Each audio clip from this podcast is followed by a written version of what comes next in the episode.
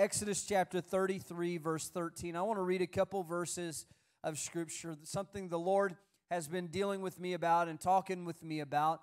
And, and I wonder if I could not just talk to your heart for a few minutes tonight and, uh, and just exhort you. I don't know if you would call this a lesson or uh, it's probably more of an exhortation, but I want, I want to exhort you. I want to encourage somebody, to inspire somebody to walk in the Spirit uh, during this time. Exodus thirty-three thirteen says this. This is God, uh, or, or uh, uh, Moses speaking to God Uh, about going into the Promised Land. And he says this, he says, "Now therefore, if I have found favor in your sight, please show me now your ways, that I may know you in order to find favor in your sight. Consider too that this nation is your people." See, what had happened is Moses and God were talking about the rebellion of, of Israel, and God tells Moses that I, I will send you into the Promised Land. I will send an angel before you, but because this people uh, have been stubborn and rebellious, I'll, I'll let you have the Promised Land, but I won't go with you.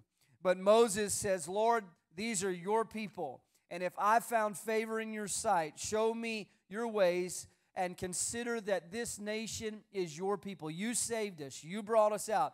And he says this, he said, "My presence will go with you, and I will give you rest." God changes his mind in his heart, and he says, "Okay, Moses, my presence will go with you, and I will give you rest." And listen to what Moses says. Moses says, "If your presence will not go with me, do not bring us up from here." If your presence won't go with me, I don't want to go.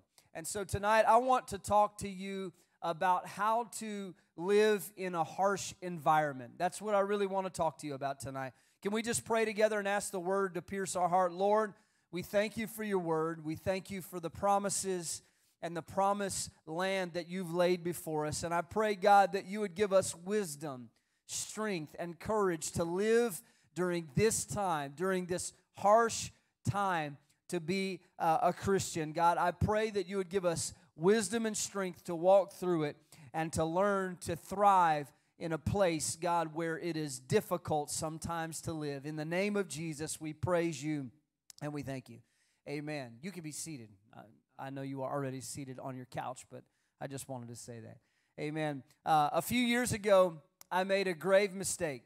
I was about to board a flight, and uh, I was looking for something to do on the flight, so I downloaded a new book to read on my Kindle app on my iPad that was called The Survivors Club. The Survivors Club is a book by Ben Sherwood about why some people survive disasters and others do not. It's filled with stories and insights of people who survive shipwrecks, automobile accidents, near drownings, explosions, and yes, of course, you guessed it, airplane crashes. As I settled Near uh, down into my seat near the back of the plane, I opened up the book and I began to read. And of course, there's a chapter in the book about airplane crashes, so I turned to that chapter because it seemed so relevant at that time.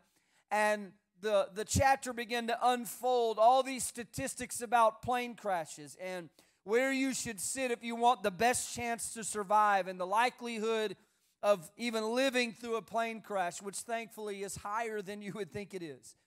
But I want to say this, that it was all hitting a little too close to home as we began to taxi down the runway, because it's really easy to forget how precarious a thing it is to fly in an airplane.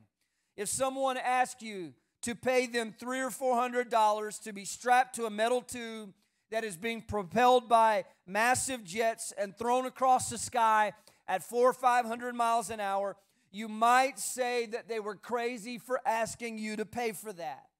But the reality is that people fly across the nation every single day with relative ease. For many, it is downright routine. Sure, you have the occasional person who is crying out to God or breathing in a paper bag, but for the most part, it's really routine and safe to fly on an airplane. But but why? How can such a dangerous sounding thing become safe enough that millions of people will do it? It's because of what you take with you into the sky. An airplane is more than just a metal tube with jet propellers. It is a complex set of systems designed to transport you safely and efficiently through an extremely harsh environment. Without those systems in place, you wouldn't be able to breathe. You would freeze to death. Gravity would overcome you, and you would fall like a rock from the sky to your certain death.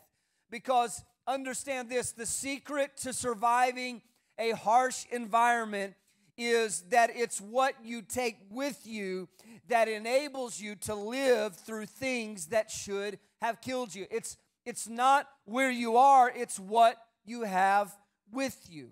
It's what you take with you that allows you to thrive in harsh environments. So when you go to the desert, you take water with you. When you go diving in deep water, you take air with you. When you go to icy cold places, you take warmth with you in the form of a coat or in materials to make a fire. And, and so survival depends on what you've brought with you. It's things that the environment doesn't have that come from a different place. It, it, you have to bring it from where you are into the place where you're going. Uh, when I was just a kid, I remember one of my favorite gifts of all time came uh, from my papa, our Bishop Chance. And uh, he, he brought me and my brother uh, the same gift, but we both loved it. And it was a serrated survival knife with a built-in compass on the end. Maybe you've seen a knife like this, or you remember having one yourself. The cap of the hilt held a compass, but when you twisted it off, it held a small packet of survival uh, items. Small, uh, several small matches were inside of there. There were fishing hooks and, and fishing line. There were a few needles and uh, a flint to hit the uh, knife against to make sparks, so that if you needed to make a fire and you were out of the matches, you could still make a fire. And, and I was eight or nine at the time.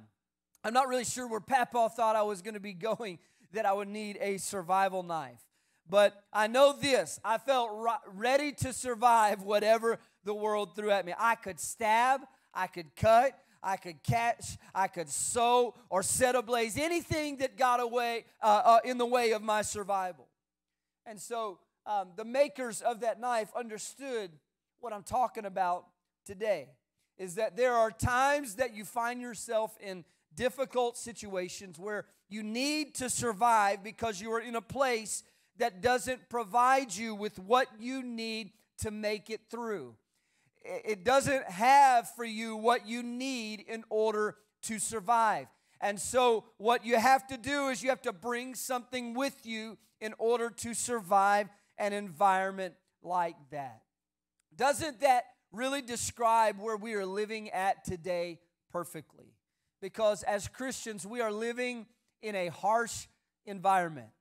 Our world is filled with fear and death, hate and division, sickness and symptoms.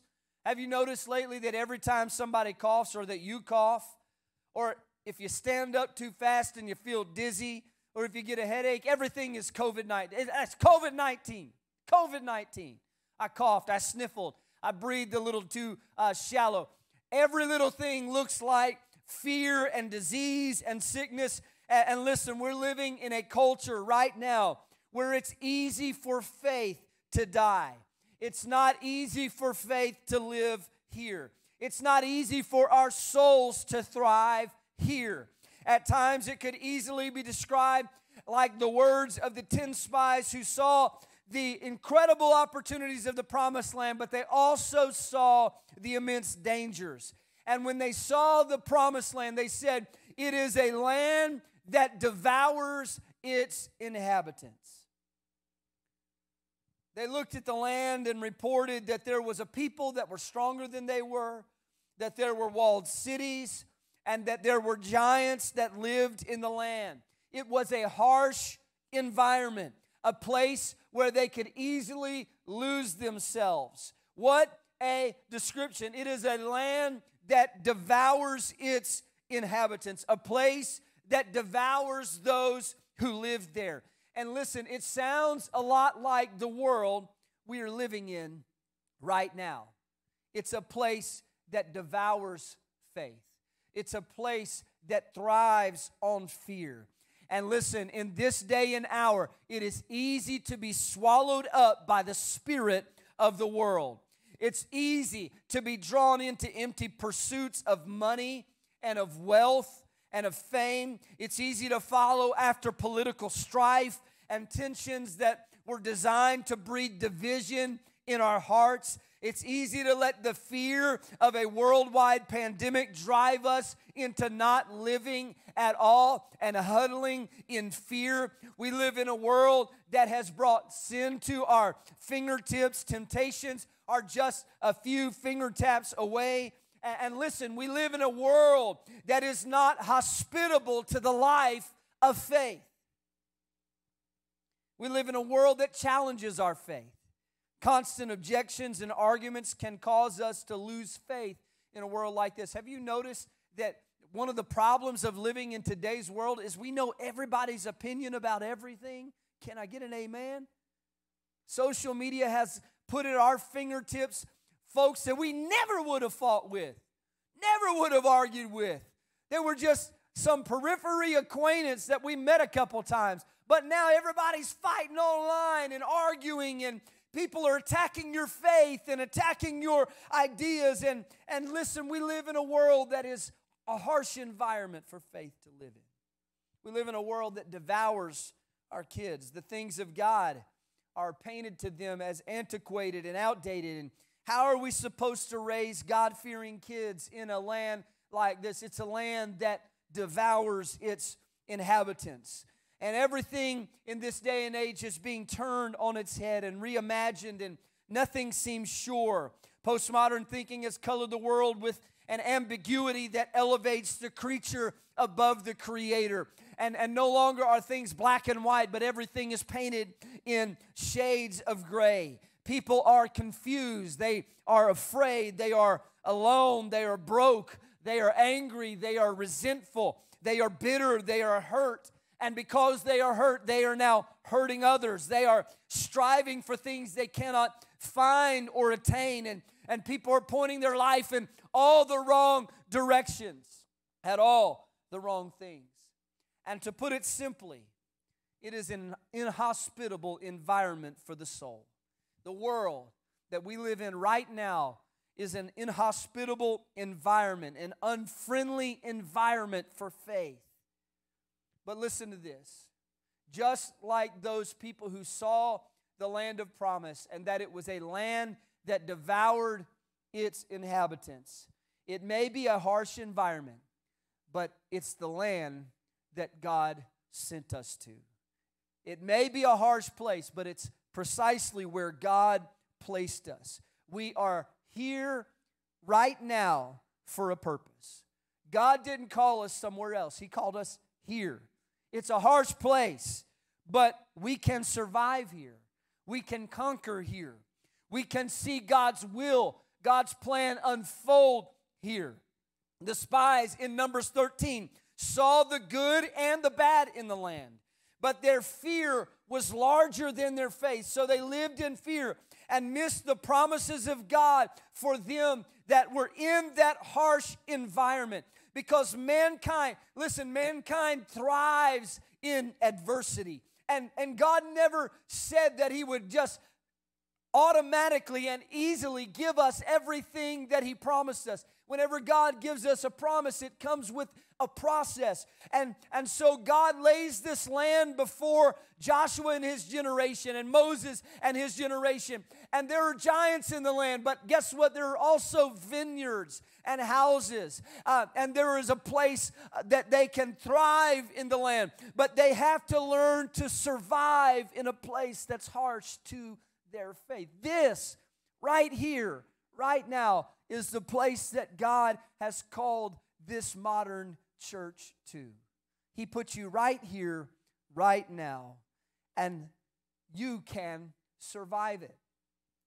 Mankind has done some of his most incredible and iconic things in a harsh environment. One that really stands out to me is the lunar landing uh, of Neil Armstrong. On July twentieth, nineteen sixty-nine, Neil Armstrong stepped out of the lunar module Eagle and climbed down the ladder to become the first man to walk on the moon. His iconic statement still resonates today. Many of you are already probably quoting it in your minds, that that's one small step for a man, one giant leap for mankind. It was an incredible moment, and so incredible that it's easy to forget that it happened in an incredibly hostile environment. The reality is that without his A L seven spacesuit, Neil Armstrong would have died in that place in mere moments.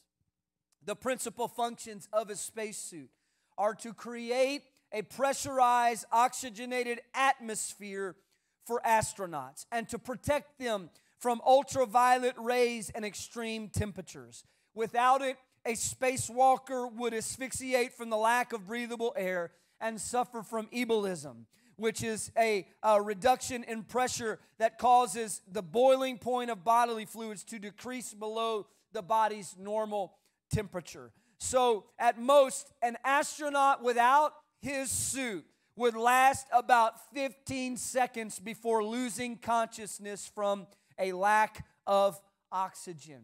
fifteen seconds Neil Armstrong might have lived in that environment without that suit. But, but look at what the suit was doing. The suit was enabling him to live in a place that he could not have lived. And what it was doing is it was providing an atmosphere in his life that the environment around him could not provide. It was providing him strength against pressures and, and that the atmosphere around him could not provide. It was oxygenating his blood and giving him the breath that he needed to breathe in order to live in a place like that. And because of his spacesuit, Neil Armstrong was able to reap the benefits of that harsh environment because he had a suit that brought the atmosphere that he needed with him. From a carnal, fearful perspective, even a promised land can look like a place where you will never survive. But listen to this. The fact is that without God's presence going with the people of God, they never would survive such a place. They needed an atmosphere that the land didn't have. And so the Lord promised them that He would go with them. Because God never calls us to places and purposes where we do not need Him. Why are we here? Why are we going through this right now? Why is the world around us seemingly losing its mind? Why are we in this place? Because there are promises in this place. There are things that God wants to do in this place. Where sin does abound, grace does much more abound. We were sent here because God has a purpose and a design for this place. But we need an atmosphere in our life that our environment cannot provide. And, and if it's all right, we'll just get honest for a few minutes tonight. We are living in perilous times for our faith. The Bible says that in the last days, perilous times shall come. And we are living in those days now. It's perilous times for our faith and walk with God. Here's why. Because we've had less church and less time gathering together in prayer in twenty twenty than at any other time in our lives. We've had less opportunity to gather together as the children of God. There is more to fear. So many issues that seem bigger than us right now. There are indeed giants in our land. But I'm sharing this message tonight because I believe that the key to surviving this place that we are in comes in what we are carrying with us. There are some things that we must take with us into this world that enable us to spiritually survive a place like this. In Galatians five six, Paul tells us that we should walk in the Spirit, that we do not fulfill the lust of the flesh. Paul did not say that we should have momentary experiences with the Spirit or encounters with the Spirit or a one-time experience of having been baptized and filled with the Spirit, not once a week feeling the fuzzies. But Paul tells the Galatian church that if you want to resist the harsh environment of flesh and carnality around you, you have to learn to walk in the Spirit, to daily live in the Spirit. Uh, you, you have to find a way to bring an atmosphere that your environment doesn't have. And, and you have to find a way to breathe in a place spiritually that is dead. And, and listen to this. In Joshua chapter three, when it came time for Israel to go into the Promised Land, God tells Joshua, gather the people and, and tell them that they are to follow the Ark of the Covenant into the land.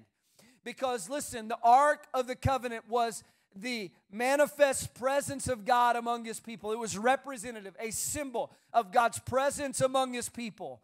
And, and in Joshua three, he commands the people, he says, as soon as you see the Ark of the Covenant of the Lord being carried by the priests, then you shall set out from your place and follow it. Yet there shall be a distance between you and it, about two thousand cubits in length. And he says this, do not come near it, in order that you may know the way that you shall go. He said, I want you to follow the ark so that you know where to go, so that you know how to walk, so that you know what to do, for you have not passed this way before. Joshua was saying to the people that we can't just run off into the Promised Land and do our own thing. It's a harsh environment out there. We can't just run uh, and, and, and follow after our own plan, but we've got to follow the ark because we've never been through this before. We've never led through this before. We've never worked through these issues before. And, and listen, the success and survival of Israel was depending on their ability to follow after the presence of God. They didn't know the way, but God did. And they would have made a wrong move if they hadn't let the Lord lead them. He was their counselor. He was their guide. He had led them through the wilderness. He, he was the pillar uh, of fire by night and cloud by day. He was the God that was present with them. And when it came time to fight this harsh environment where the promises of God lay, God says to the people, you've got to follow the ark. You've got to, you've got to follow my presence. My Spirit will be with you. He was their counselor. The New Testament uses the word counselor, that when the Spirit of truth has come, He will be your counselor. He will not leave you without uh, comfort, but He will lead you and guide you into all truth. The Spirit is our paraclete. He's our helper. He's the one who shows us how to live in an environment like this. Now listen, there are two words for Spirit in the Scripture that I want to show you right quick. Is the first is in Genesis one and two, when the Bible says that the, the Spirit of God moved upon the face of the waters. The earth was without form and void, and the Spirit of God moves on the face of the water. The word Spirit in the Hebrew is the word ruach, which means wind, breath, a violent exhale, or a blast of breath. It, what, what the Scripture is saying there is that God breathed His presence over the waters. Then in the New Testament, where uh, we see the word Spirit, uh, God is a Spirit, and they that worship Him must worship Him in spirit and in truth. That word is pneuma, and the word pneuma, uh, which is translated into the English word Spirit, means a current of air, a blast of breath, a strong breeze, or spirit. God gave us His Spirit because without Him, we cannot breathe in this world. And so Paul tells us that we need to walk in His Spirit. I want you to get the mental picture of Neil Armstrong with that helmet and that suit on, because there was a pack that was pushing air into his suit. He did, the environment didn't have the air that he needed, so he brought it with him. This is the example of a Spirit-filled believer walking through a world that doesn't have the Spirit of God. But we bring with us what we need in order to reap the promises and the plan of God in a difficult place. God gave us His Spirit, because without Him, we cannot breathe in this world. He is calling us in this day and hour to walk with Him and to live in His presence. God isn't just calling us to ritual prayer, but He is calling us to a place of communion with Him. What am I talking about? I'm talking about praying and worshiping in private until you feel His presence come over you. We find the strength not to give in to the pressure around us in His presence. In His presence is where our spirit can breathe, where our soul can come alive. Listen to what Joshua and Caleb said when Israel was afraid and did not want to go in. They said, if the Lord delights in us, Numbers fourteen and eight, He will bring us into this land and give it to us, a land that flows with milk and honey. Only do not rebel against the Lord, and do not fear the people of the land, for they are bread for us. Their protection is removed from them, and the Lord is with us. Do not fear them. Their answer for the challenges of the land that lay before them was that God is with us, so we don't have to be afraid. We don't have to give in to the fear that is around us. We don't have to live in fear of these people that seem greater than us, these issues that seem bigger than us. Joshua and Caleb were fully aware that their success or failure had everything uh, to do with whether or not the presence of God was with them. They understood the hope for their families and their future was in having the presence of God with them. It was the spacesuit of the soul, the necessary atmosphere for a believer to live in the land of the giants. And here is where our issue is. Some of us are dying right now because we don't have enough church. Some of you are probably wishing, man, I, I, I want to feel a move of God like we felt before COVID nineteen, and we couldn't have altar calls, and we had to social distance at church. Man, I, I want to feel that. Here's what I'm telling you is it's, it's not about coming into the house of God once a week and catching your breath and then holding it and going back out into the world, because you can't last long in a harsh environment if you don't take it with you. What I believe God is calling us to is finding a personal place of consecration and communion with God, because the Bible says that He is as close as the mention of His name. What it takes is finding a place of communion and prayer where we learn to worship without a band and a praise team leading us there, without a pastor exhorting us, and so that, that we are living in the presence of God, that our environment may not have it, the world around us may not have it, but God has filled us with His Spirit, and He is calling us to communion, to walk daily in His Spirit so that we can breathe. And if we can breathe, we can get through what this world is throwing at us. If we can breathe, we can get through the walls that are in front of us. If we can breathe in this world, we can survive the environment around us. Moses understood this, because in Exodus thirty-three in our text, God had offered Israel an interesting offer. He said, I will send my angel before you, and you can have the land, but my presence will not go with you. And it's in this moment that Moses realizes that nothing is worth living for if God's presence isn't with us. Moses prays, Lord, if your presence doesn't go with us, do not carry us into the land. He says, not without your presence, God. Now listen, what if, what if God offered you answers without anointing? What if He offered you all the answers that you've been seeking, but you had no anointing in your life? What if He offered you all of the promises without His presence? What if He offered you the future you've always dreamed of without feeling Him near? Moses had such an offer, and he says, no thanks, God. I don't want to go there without your presence. In this time, more than ever, we need to know how to have a move of the Spirit without relying on a church service, because you can find all the presence you need to survive in this world in your own personal prayer time. The world doesn't have it for you. It's a harsh environment for your faith. You've got to find a way to learn to have a move of the Spirit on your own. You've got to learn to bring it with you. If God's presence is with me, listen, I can overcome. If God's presence is with me, Joshua and Caleb said, do not fear, the Lord is with us. If his presence is with me, I, I can make it.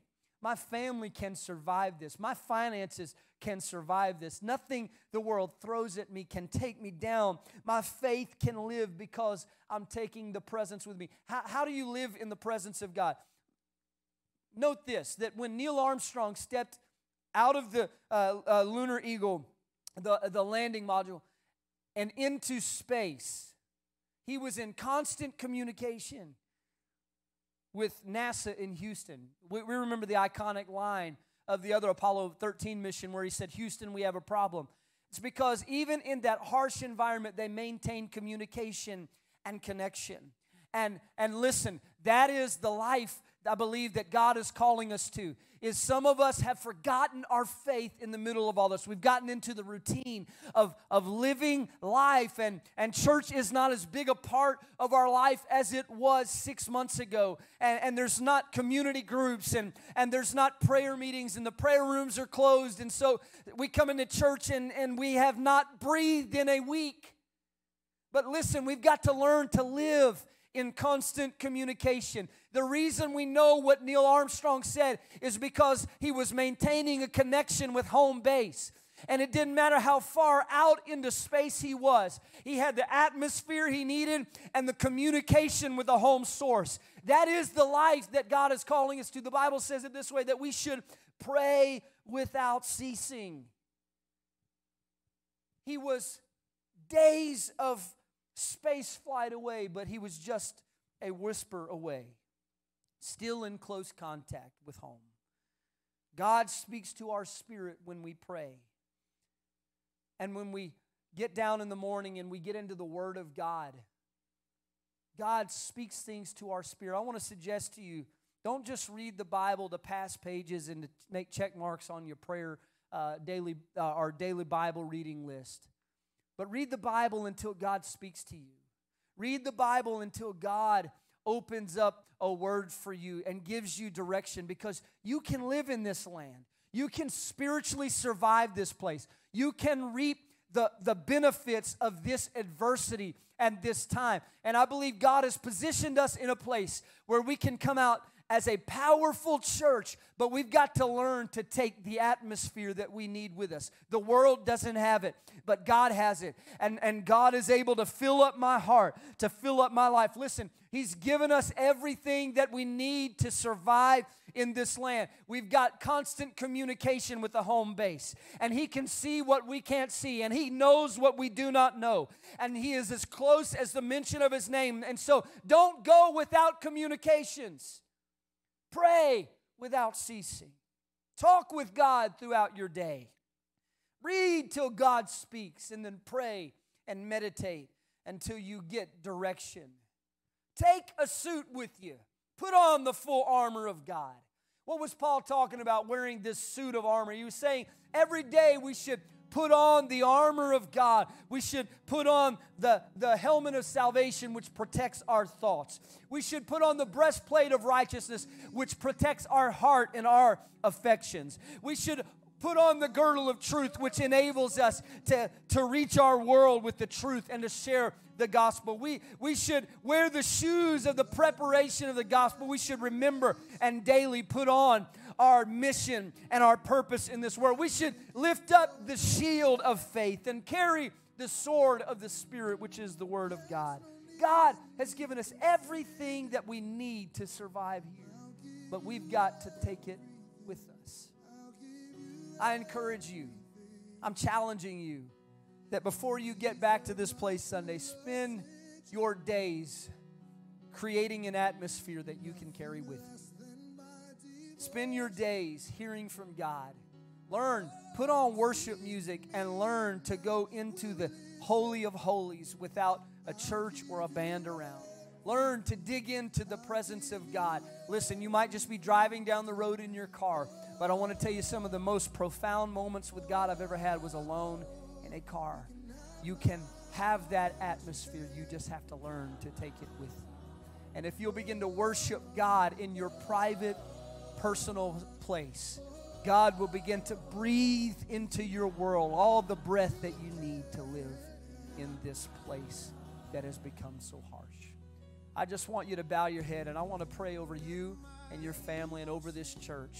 God, right now, I pray in the closing of this online Bible study, God, that you would touch each and every family that is watching, God, each and every heart that is hearing, God. I pray, Lord, God, that you would give us an understanding of how desperately we need to know how to have a move of the Spirit personally with you, how desperately we need to know what it is to hear your voice day in and day out. God, I pray, God, that you would just minister to somebody. Give somebody a desire to go into the deeper places of the Spirit, God. I pray, Lord, that you would stir up the gifts that you've given us. And God, that you would let your word be loud. Let us live in the constant atmosphere of the presence of God. For Lord, you've given us promises in this time and in this place. But it's going to require us learning to take the presence of God with us wherever we go. In Jesus' name we pray. Thank you again for watching tonight. May God richly bless you and your family.